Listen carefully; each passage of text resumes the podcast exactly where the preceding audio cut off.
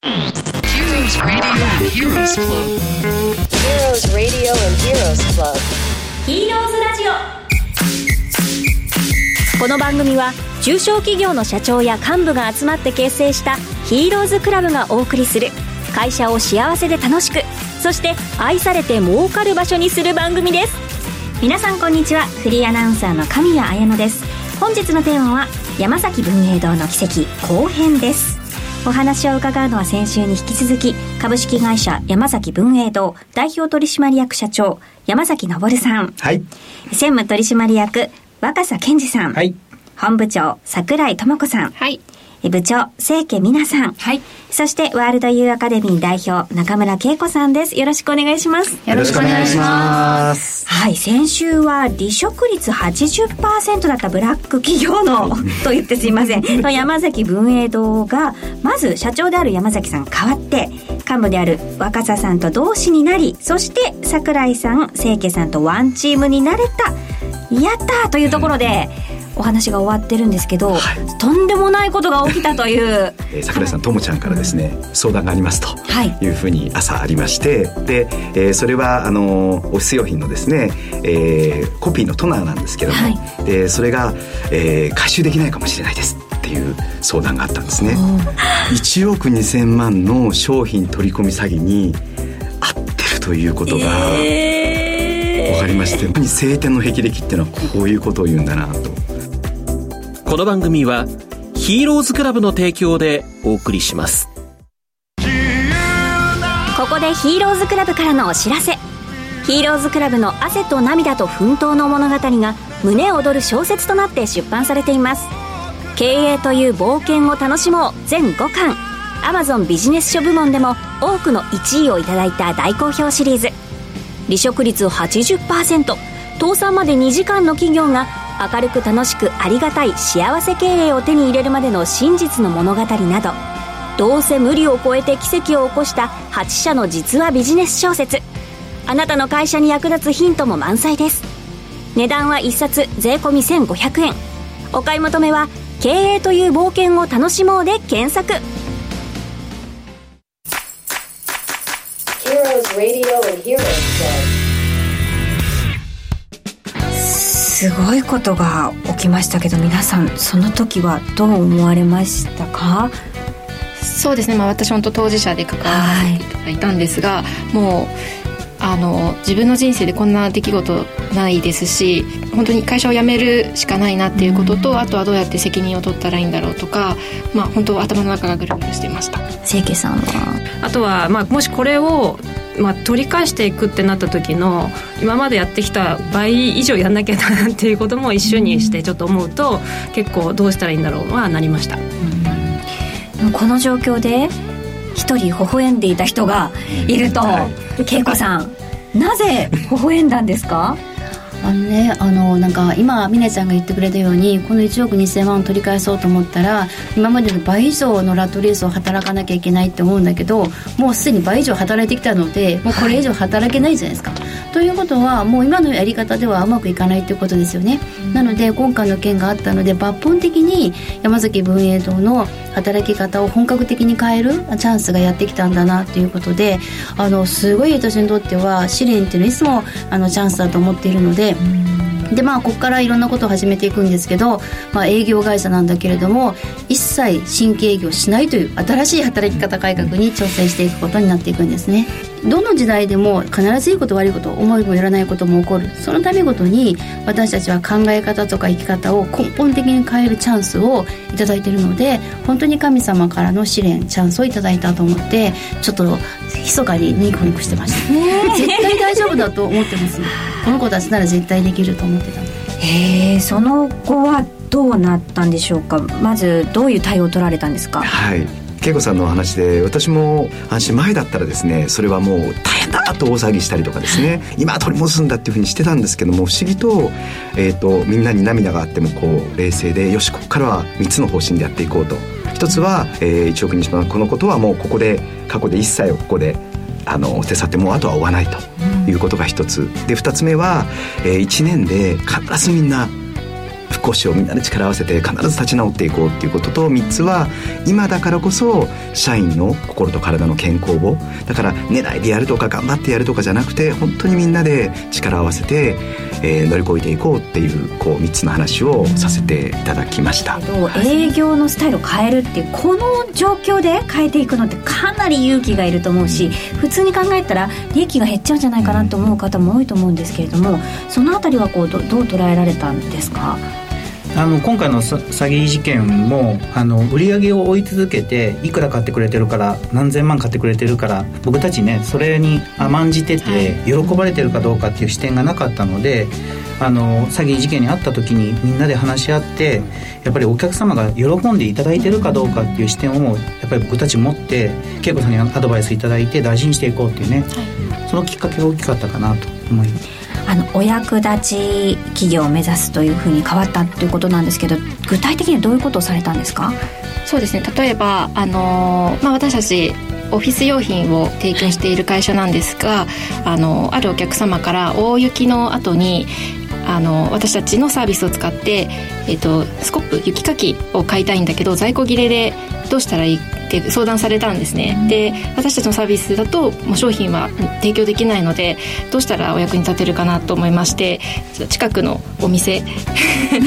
にちょっと足を運んであの物を見つけることができたのでそれを、はい、お渡しおお持ちして、まあ、実際は私たちのサービスではないんですけど喜んでいただいてそんなことをお役立ちとして、はい、じゃあ今までの仕事の概念からも本当にこう、がガラッと変えて、そうですね。取り組んでいかれたということなんですね、そうするとどんどん変化が起きていくんですか、そうですね、まあ、それまでは本当に価格競争といいますか、はい、ライバルと取った取られたっていう感じなんですけどその価格競争がまあ一切なくなってといいますかそして前は無理に営業してたんで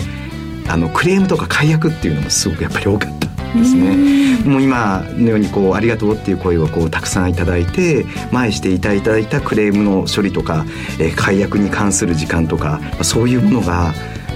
全然こうなくなってですね。はい。あのーお客様からこう声をいただくっていう風な形ででまあびっくりしたのはあのあのありがたいことにあの1年間で、えっと、ご紹介だけで2020社お客様が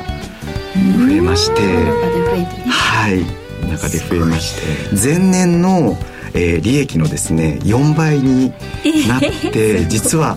1億2000万円の黒字で奇跡の黒字であの金融機関さんとかも本当にびっくりしてって言いますか。で本当にみんなでありがたい。1年だったねって本当にたくさんのおかげご指導いただいてこう本当に変わらせていただいて1年だったねっていう、はい、そんな締めくくりの年となりました。いやすごいですねでちょっとあの話をちょっと整理整頓したいんですけども、この会社はあの事務用品の代理店なんですね。ということは自分のところで、まあ、若干の値引きがあったとしてもたくさん値引きができるもう利益が少ないからね代理店でできるわけでもないし商品で差別が一切できないんですよ差別化が。なのでどちらかというと量でいくしかなかったから数をこなしていったんだけどでも実際に営業に買買うぞって買買ってくるぞっていうことはお金ください。契約してください。で自分用品いっぱいあるんだけどうちで買ってくださいってこう営業に行ったらお客さん嫌だよね、だってこのなんかいりませんかって言われてもいらないよね、でそうなるとお客様の方からもうこの人たち帰らないから契約はするけどもクレームになるとかそういうこといっぱいあるわけだからだからこう一生懸命やってるこのパワーリソースが空回りしてるわけですよでその空回りしてるんだけれどもものすごい馬力があるんですよ。この馬力をお客様にお金払ってください買ってくださいっていうのをやめてだからそうじゃなくて今のお客様に対して何かお困りごとないですか？何かお役に立てることないですか？また私たちは世のため人のために農業とか社会貢献とか一生懸命やりますよという活動をこういう活動してるんですよというところに持ってる力が強いのでそれをもう全部使ってもらったんですね。それで例えば大きな上場企業とか大きな会社さんとかに「ケイちゃんあれ呼ばれた話してよなんか値引き交渉してください。それだったら解約しますよ」の話。はい、うん。あのまあ、大きな会社さん大手企業さんに、はい。あの呼ばれまして。で今オフィス用品をコスト削減したいんだけども、えーどこいくつかあのコンペで、あの聞いてると。でお宅はいくら値引きできますかってこの場で答えてくださいっていう言われ方をして私たちはその値引きは何パーセントしますけどそれ以上は一切しませんと、でそれよりも今いるお客様を大切にして地域の方々に喜んでいただくっていう経営方針なのであと社会にね役に立てるようにこうやって人材投資もしてますよっていうお話をさせていただいたら最終的にはあの値引き一切なしにあのお取引いただいたっていうそんな話がありましたね。それとそのあの一社の上場企業に断られるかもしれないってことだったんだけどそこからの紹介で何社増えたんだっけ、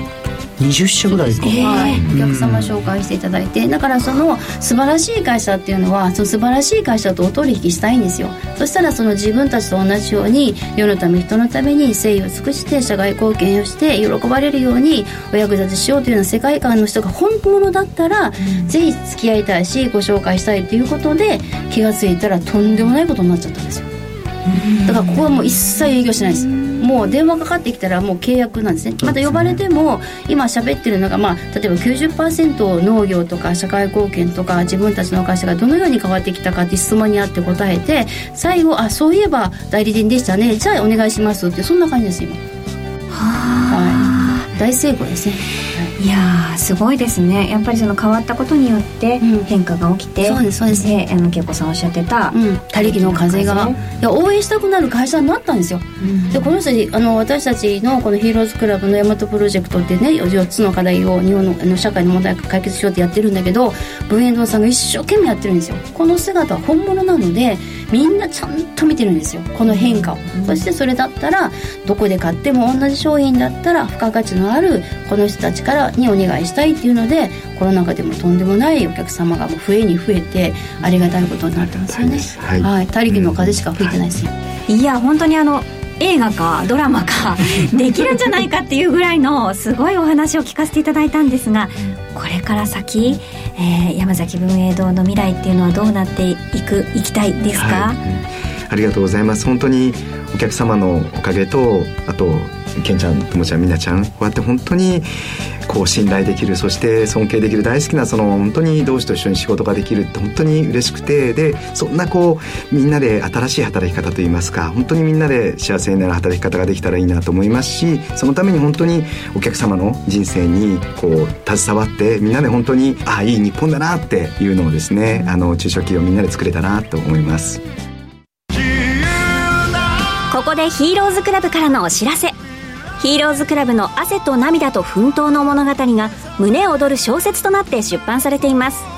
経営という冒険を楽しもう全5巻。Amazon ビジネス書部門でも多くの1位をいただいた大好評シリーズ。離職率80%倒産まで2時間の企業が明るく楽しくありがたい幸せ経営を手に入れるまでの真実の物語など。どうせ無理を超えて奇跡を起こした8社の実話ビジネス小説。あなたの会社に役立つヒントも満載です。値段は1冊税込1500円。お買い求めは「経営という冒険を楽しもう」で検索。Heroes Radio and Heroes Club. いや本当に勇気をもらった方ものリスナーの方で多いんじゃないかなと思います。ものすごい奇跡の物語をあのお話しいただきました。2週にわたりまして皆様どうもありがとうございました。ありがとうございました来週のこの時間もお楽しみにこの番組はヒーローズクラブの提供でお送りしました。